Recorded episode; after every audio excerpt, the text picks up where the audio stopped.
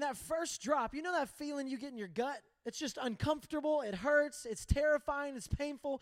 It's the worst. I hate roller coasters because of that, because it's like when you know you're going up, it means you're to have to come down. And roller coasters do that. It's just up, down, up, down, up, down. Like everything about it, losing your stomach over and over. There's something about it that's nauseating to me. And camp is a lot like a roller coaster. You get this feeling in your gut.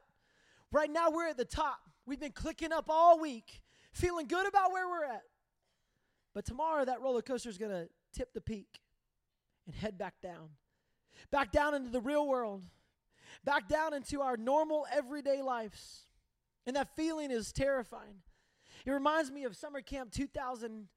I don't know, it's been a long time. I was a student. I'd just given my life to Christ. And I'd gone to camp this time. And, and we went to a camp in Mobile, Alabama. We went to MFuge, is what it was called. And every morning we'd have a session like this. And we'd go out and we'd serve the city. And we'd come back and do activities in the afternoon and another session like this every night. And I remember being there and I was amped up, jacked up, ready to go. I'm like, man, I'm a new person. I'm ready to go home. Like, I got a whole list of things I'm about to change. Like, I encountered Jesus. I'm ready. I'm going to witness to my friends. I'm going to change my behaviors. I'm going to get my life together, my act together. Everything's going to be different. I mean, I'm a Christian now. I mean, I've been to hundreds of camps, but this time is different. I'm a Christian. And doesn't the Bible say something about when you're a Christian, things get better, bigger, brighter? Like, I'm like, come on, let's go. I got on the bus, I rode home, I got my list, and I got home that night and everything just seemed to crumble. I'm like, God, what happened? I had a list. I made you promises. Things were supposed to be different this time. But as soon as I got back home, everything seemed to be exactly the same. My mid year camp resolutions just very quickly seemed to go out the window. It was different this time, though. I was going home a Christian. What, what's, what's the deal? Everything was different on the inside, but on the outside, everything was still exactly the same at first. And many of this week, you felt what I'm describing.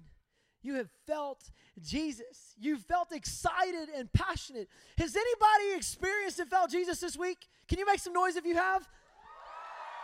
Now, come on. I'm saying, have you experienced a living Jesus, make some noise about that, right? That's exciting.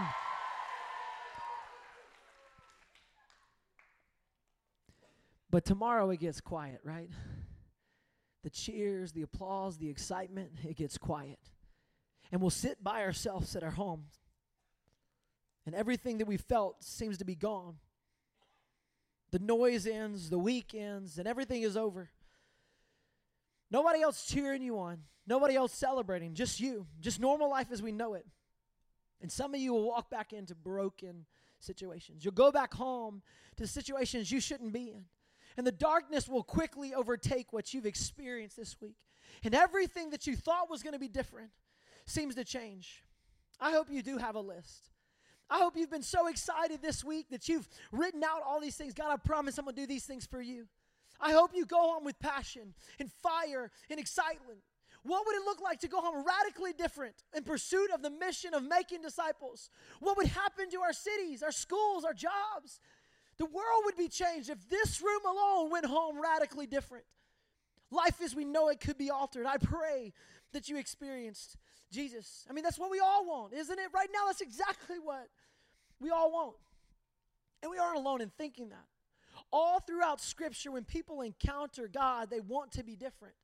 And then quickly realize pieces of their life aren't lining up. And so they beg and pray, God, change me. We see it over and over. Solomon he prayed for wisdom. He wanted God to lead his mind. Samson made a mistake in his life and he asked God for strength to recover from the mistakes that he made. Daniel prayed for his family to know the God that he knew. And many of you, that's your prayer. You'll go home and your family won't understand this excitement within you. And your prayers, like Daniel's, for your family. Gideon asked God for confirmation about a future when he was confused. And that's many of you, I don't know what the future holds. Gideon didn't either, and he begged God. David asked for freedom from sin. He committed very bad sins, and the whole world knew about it, and he prayed and begged for forgiveness. Paul prayed for this thorn in his flesh to be removed. This, this sin that would just kept bothering him, kept attacking him. He prayed it would be removed. The disciples prayed for boldness. They encountered Jesus and prayed to be bold in their faith. Over and over and over in Scripture, we see when people encounter God, they want to be different. And me and you, we're the same. So, what about tomorrow? What does it look like tomorrow? Tonight, I want to give you four thoughts I think will help you tomorrow. So, if you've got some space in your books left, I encourage you to take notes and write it down. I don't want you to miss it. The first thing I want you to see is the Spirit is constant. The Spirit is constant. I think some of you think Jesus lives at camp. You're like, man, I love feeling and experience Jesus. We'll see him next year at Crossings. Some of you laugh at that, but those of you that laugh, you think Jesus only lives at church. So you experience him maybe on a Sunday, and then you come back the next Sunday and worship wasn't as good, so you just didn't experience Jesus that time. But then the next week, worship was better, so you experienced Jesus again. The Spirit is, is constant, it is always there, it's with you. Acts chapter 1, verse 6 through 8, you can follow along on the screens if you want to, says, So when they had come together, they asked him, the disciples, this is the disciples talking to Jesus, Lord, will you at this time restore the kingdom to Israel? He said to them, It's not for you to know times or seasons that the Father is fixed by his own authority, but you will receive power when the Holy Spirit has come upon you. His disciples were nervous. See, they had encountered Jesus, they had spent several years in the presence of Jesus, and he was leaving. And they're like, God, are you going to do something? Are you going to fix our world? Are you going to fix the problems that we live in every day? I mean, are you going to make it better? He said, It's not. Don't worry about that. I got my own timing happening right now. But I got something better for you. He said, The Spirit will be with you. Jesus would tell his disciples, It's better for me to leave than to stay. I'm like, Hold up, what? If I had the choice between a physical Jesus in flesh with me right now or the Holy Spirit, I, am Jesus all day. That seems like a no brainer, but Jesus goes, No, no, no, you don't get it. Because when I leave, every single person who knows me, every single person who proclaims me a Savior will have the same power within them. The Holy Spirit will be with you constantly, it will never leave. He said to the disciples they would be able to do far more once He leaves because they would receive the power. So many of you, like me at your age, will return home and try to work from your own strength. See, you get all excited about this week. It's like, man, I got a lot of good energy. I got a little good vibes going right now. And you get home and you're like, I can change things. No, you can't. You need the Holy Spirit. You think to yourself, no, no, I'm better now. No, we will always battle with this. Well, you need the Holy Spirit.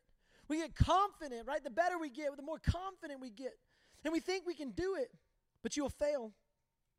The Holy Spirit, though, is constantly with you. But remember, it isn't you that is doing the work, it's the Lord in you. Don't be fooled. You've heard me talk several times this week about my own strengths, my own abilities. One of my greatest weaknesses is to believe in myself way too much or put myself down way too much, thinking I'm not good enough. This week or in the summer, as I prepared for this this week, I got very nervous. I began to look over the list of pastors that would be here before me. Seminary master's degree from here, master's degree from here, doctorate degree from here, lead pastor of this church, pastor for 30, 40 years, pastor for 9,000 years. I'm like, gum. I'm like, why did they pick me? I'm like this tattooed young punk that wears skinny jeans. Like, I'm not going to be able to do anything. Like, they should have got one of these pastors to come back. The Holy Spirit quickly reminded me, Charlie, it's not you that's going to do the work, and it wasn't them either. It's me. The Holy Spirit quickly reminded me, it's not my strengths, it's His. We have a tendency to think that if I practice enough, if, if I study enough, I can do it. I mean, I, I told you guys, Lance asked me about preaching this week 15 months ago. I've been prepping for a long time. I've probably put in 200 hours into preparing sermons for this week. I thought if I worked hard enough, I could do it. And the Holy Spirit said, No, you can't. But I can. Charlie, if you get out of my way, I can do work. And some of you, that's what you need to realize. When you get home, if you're planning to do it on your own, you'll fail. But you got to realize the Holy Spirit is constant. The second thing I urge you to see is that your purpose is constant. Your purpose is constant. We talked a lot about the mission of God this week to go and make disciples. And that's what Jesus tells them at the end of verse 8. He says, You will be my witnesses in Jerusalem, in all Judea and Samaria, and to the ends of the earth. Guess where that is? Your schools, your jobs, your families, your homes, your neighborhoods. It's all the way in Chicago, in Louisville. It's across the other side of the world. It's everywhere. See, the places that Jesus named, he said Jerusalem, Judea, and Samaria. That's where the disciples were from. He said, When I leave, you need to go to your cities and make a difference, and not just there, to the ends of the earth. He said, You got a purpose. Don't waste it. See, you aren't just changed for you, God wasn't just working in you this week for you, He was working in you so you could work in other people. Don't you see? The Lord wants to use you. Your stories, so many of you have shared your stories with me. It feels like a mess, but I'm telling you, that's your message. The problems, they're overwhelming. And from that prison is your proclamation of a Savior that sets you free. Your situation is where the Savior is most present. The Lord is not going to waste a hurt. So why are you?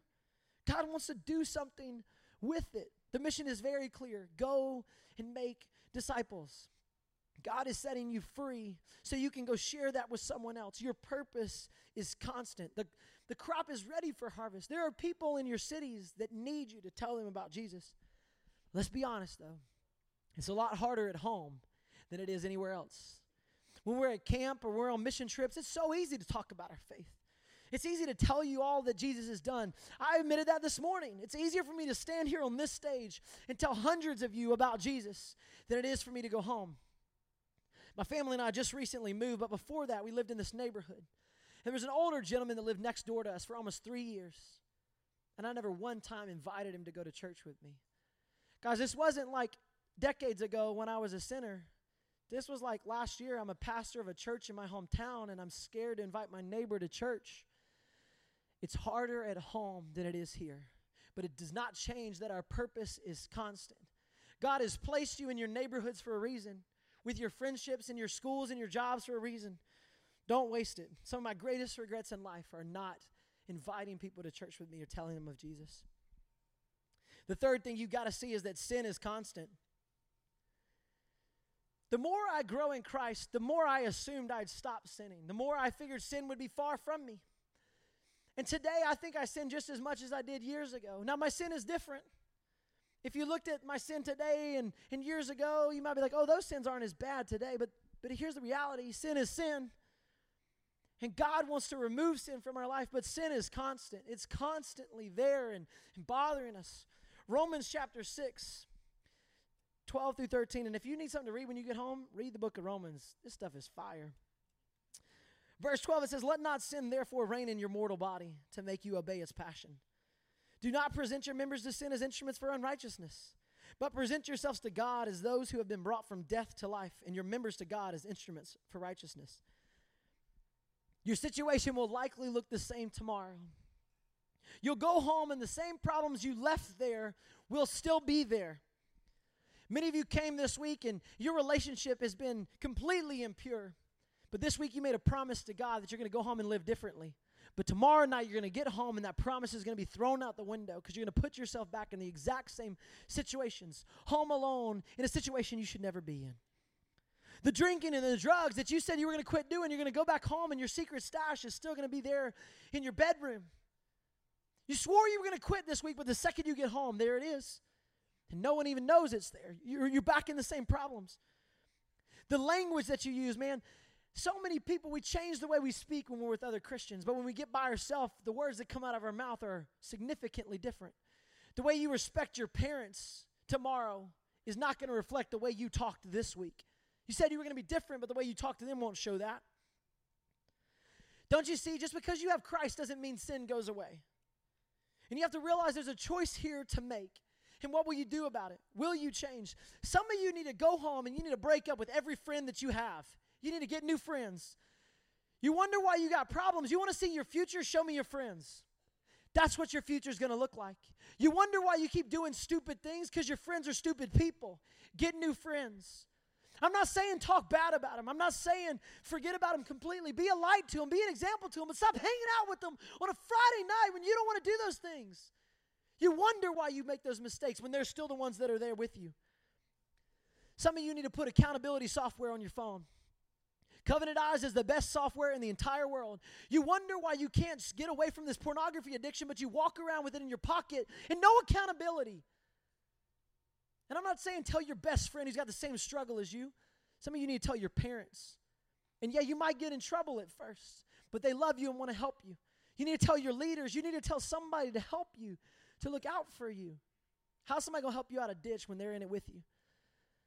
I preached a sermon on pornography addiction about a year and a half ago. And I, the, the sermons I preach all end up online. And a man I greatly respect that's mentored me for several decades called me the day he heard it. He said, I need some help. I need some accountability. Will you watch out for me? And I couldn't believe it. I was like, What? You're so much farther ahead of me. Like, I, I, why would you ask me? And he said, I need someone to watch out for me. For too long, I thought I could beat this sin on my own, and I cannot. Will you help me? Some of you need some accountability in your life. Do it. The words you use don't reflect the heart of your Savior. The language that comes out of your mouth. In my student ministry, one of the common things I heard talked about is my church playlist on Spotify. What's your home playlist? How is that different? Because let me be honest with you, I don't care what you listen to. I'm not the Holy Spirit. I don't bring conviction. I don't care what you talk like or listen to, but Jesus does. So your home playlist and your church playlist, how do they look so different? And again, this is not just you. I want you to know I'm with you. About three months ago, I'm sharing all these stories about all these things I changed three months ago. They're never going to let me come back. About three months ago, Post Malone's got some sick beats. And I loved his music, and I was, began to talk to my wife about it, and I found myself in this predicament. You see, the words that he says don't represent the heart of my Savior.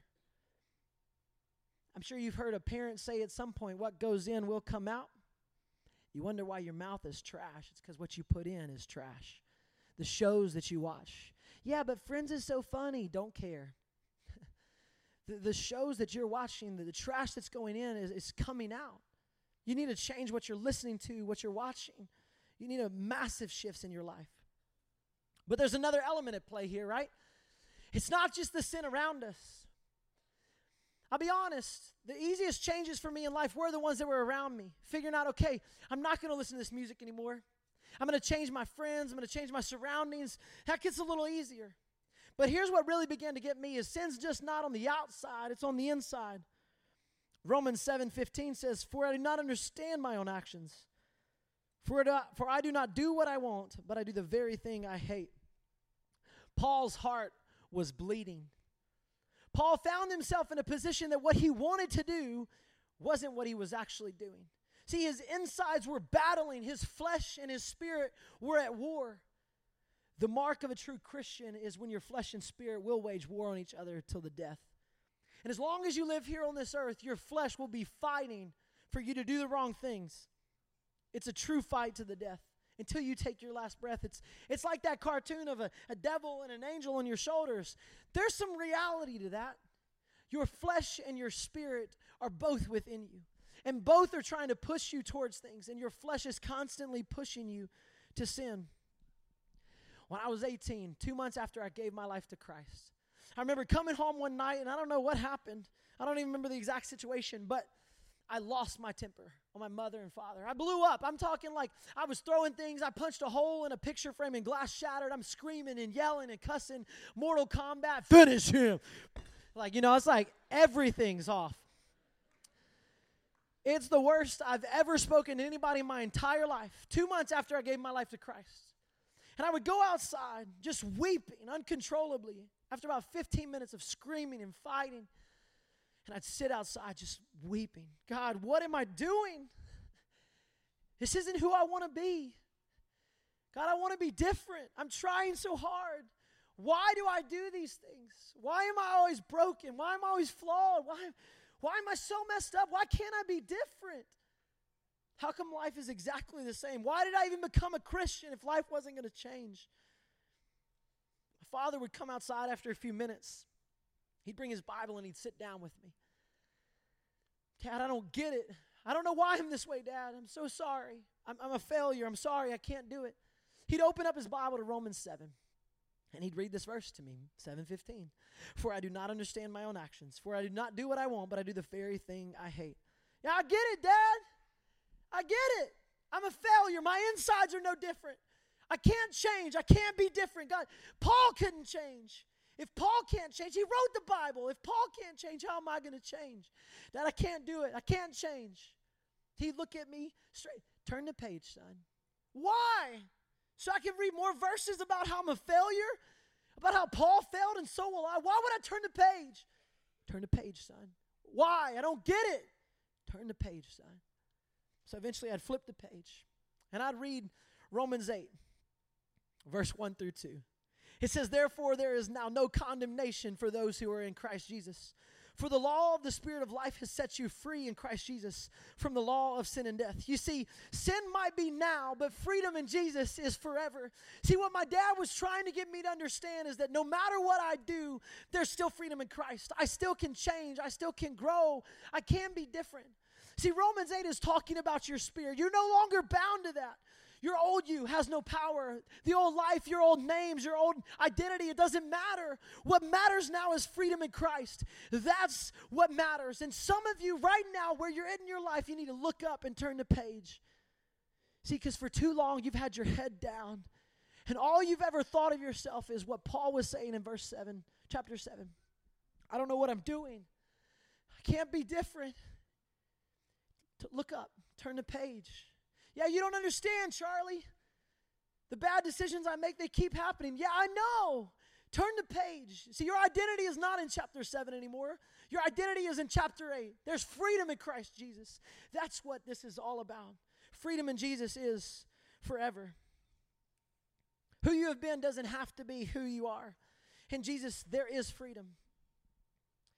But can I tell you something? I, I, need you to see this. The habits you are making right now as teenagers with the habits you're trying to break in your mid 20s. Met a good buddy of mine preached a sermon about that the other day. His name is Chris, and I heard him say that line. And, and while he was preaching, I was holding my, my youngest son. Many of you have seen him around Manila. And as he said those words, I began to weep uncontrollably. I didn't want him to feel what I felt in my life. And I knew most of the pain that I felt, most of the problems I had, the addictions I had to overcome, they started in my teenage years. And see, here's what I need you to see it's not just me. If you're a leader in this room, if you're past your 20s, right, or into your 20s, and you would say you made habits in your teenage years that you had to break in your 20s, will you stand up? If you did things as a teenager and you felt the pain of them in your 20s, in your adult life, stand up with me. Look around, students. It's not just me. It's not some dude on the stage. It's not some preacher in a room. You guys can sit down. Your leaders agree with what I'm saying.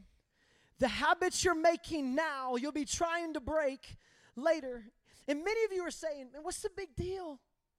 I'm just a teenager. Who's who am I hurting? What does it matter what me and my girlfriend are doing? What does it matter what websites I look at? What does it matter if I drink a little bit, smoke a little bit, lie a little bit, cheat a little bit? What does it matter I mean, the camp pastor, he told us all kinds of things he did wrong, and look at him. He's a pastor now. I can get my life together. What if you don't get that chance? What if you don't get the opportunities? See, what you're doing now will bring great pain in your life. I wouldn't wish what I did on anybody. The decisions I made brought great consequence in my life, and I paid for it greatly over and over. And there's still things today that I'm paying for because of decisions I made as a teenager. And when I held my son, I began to pray that he would not feel what I felt. And not just for him, but for you. I sat at the back of this room before I would preach this message, and I would be praying for you. See, I don't want you to walk through what I felt.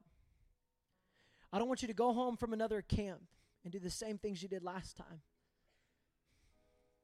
That's not how you were meant to live. We weren't meant to live in Romans 7. We're meant to live in Romans 8 in freedom in Jesus. Man, I went to camp after camp after camp. And I would go home and there would be sin after sin after sin. And I could never seem to get it right. And some of you are saying, well, if, if you couldn't get it right, then what's the point? What does it matter? Here's why it matters. Our four kiddos, three of the four can walk. And as a parent, you spend quite a bit of time teaching your children to walk. Our first little girl, I remember when we were teaching her, she was about 13 months old and still could walk, and so we were we were working with her.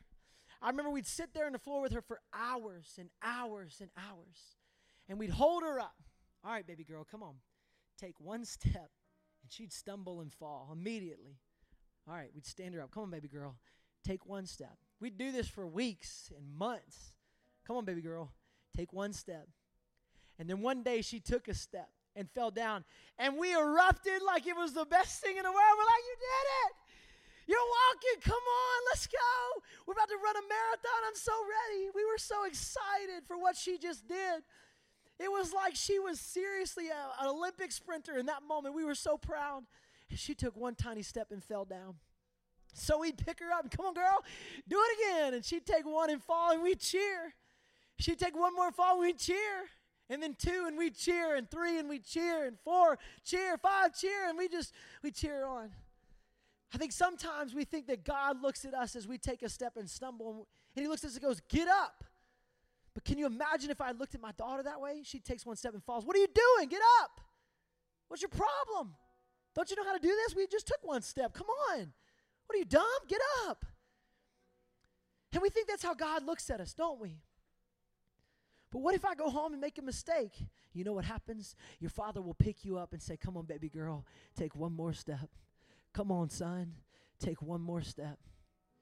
See, he's not looking at how many times you fall, he's looking at how many steps you're taking. And every time you fall, he's standing there to pick you up and cheering you on like you are the best thing possible. See, I don't want you to go home and think it's okay to keep sinning. But I want you to go home understanding that for freedom, Christ has set you free. And every single time you fall, He's going to pick you up and say, Good job, girl. Come on, do it again. Come on, son. Take another one. And it doesn't matter if He sits there with you months or years teaching you to walk, He's going to sit right there with you. Your Father's not going to leave you, it's not going to change. See, freedom in Jesus is forever. And here's how I want this to end. What's your last 10%? See, I think oftentimes in life it's easy to give our first 90. Right? The first 90% of anything. If I'm mad at you, here's 90% of the reasons why. If you did something mean to me, here's 90% of what you did. And I think in Christianity, we give about 90%. I know a lot of 90% Christians. For a long time, I was a 90% Christian. But some of you need to give all 10%. See, we started, we talking about coming back home. And some of you are 90% of the way home. And you stand about 10% from the door of your father's house thinking, I don't know, I'm not good enough to go in. I spent too long, too far away. I, don't deserve to go in. You need to walk that last 10% and come home. We talked about shame. And some of you, you felt great shame in your life. You felt great brokenness and embarrassment and, and sorrow for the things you've done and you would begin to confess your sins to somebody, and you would confess 90% of them, no? Because there's that 10%. That piece you're holding on to that's that sin that, that starts with the line, I've never told anybody this before, and I need to tell you right now. Because, see, part of you, your flesh, it wants you to hold on to 10%. Because if you can take home 10% of your sin and keep it in the dark, you can keep doing that. They don't know about that one thing. But quickly, what will happen is that 10% will take over and become 100% of your life again. You need to tell somebody everything. You need to look at your leader and say, I told you almost everything. Here's the last piece.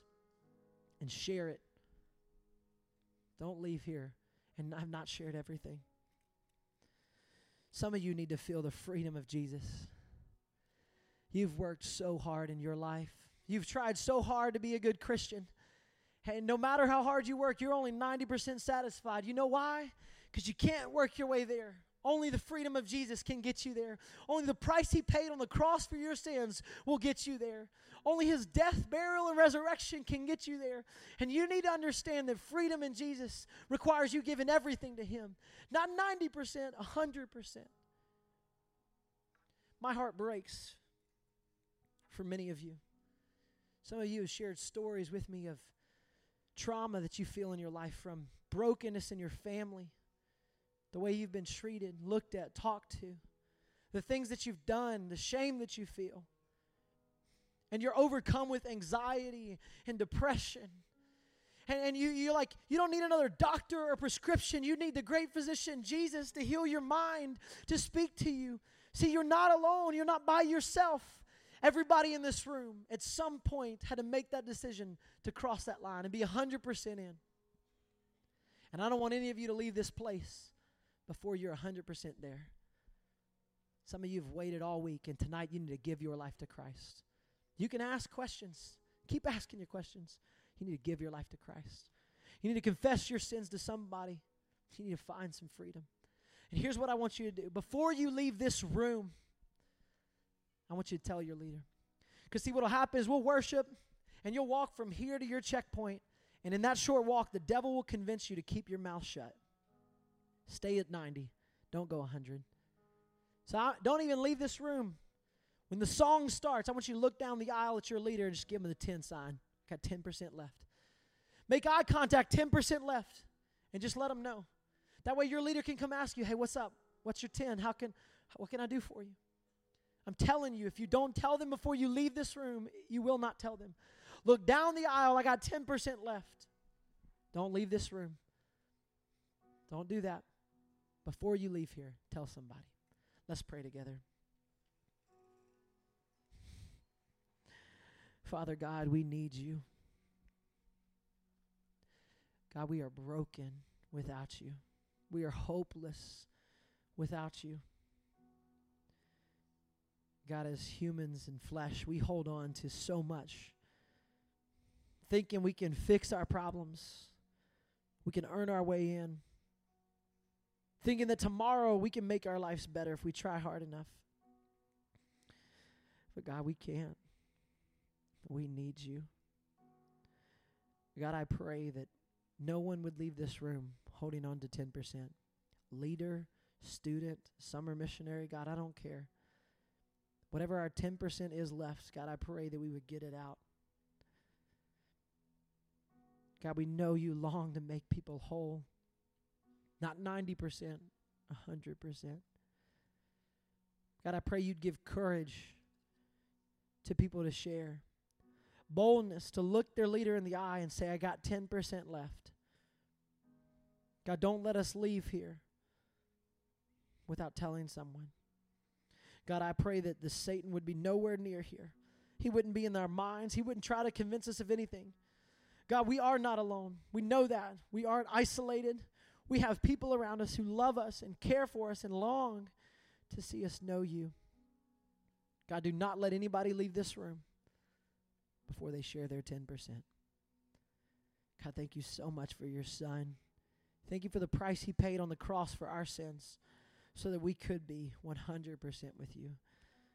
God, we love you so much, and you love us so much more. In Christ's name we pray. Amen.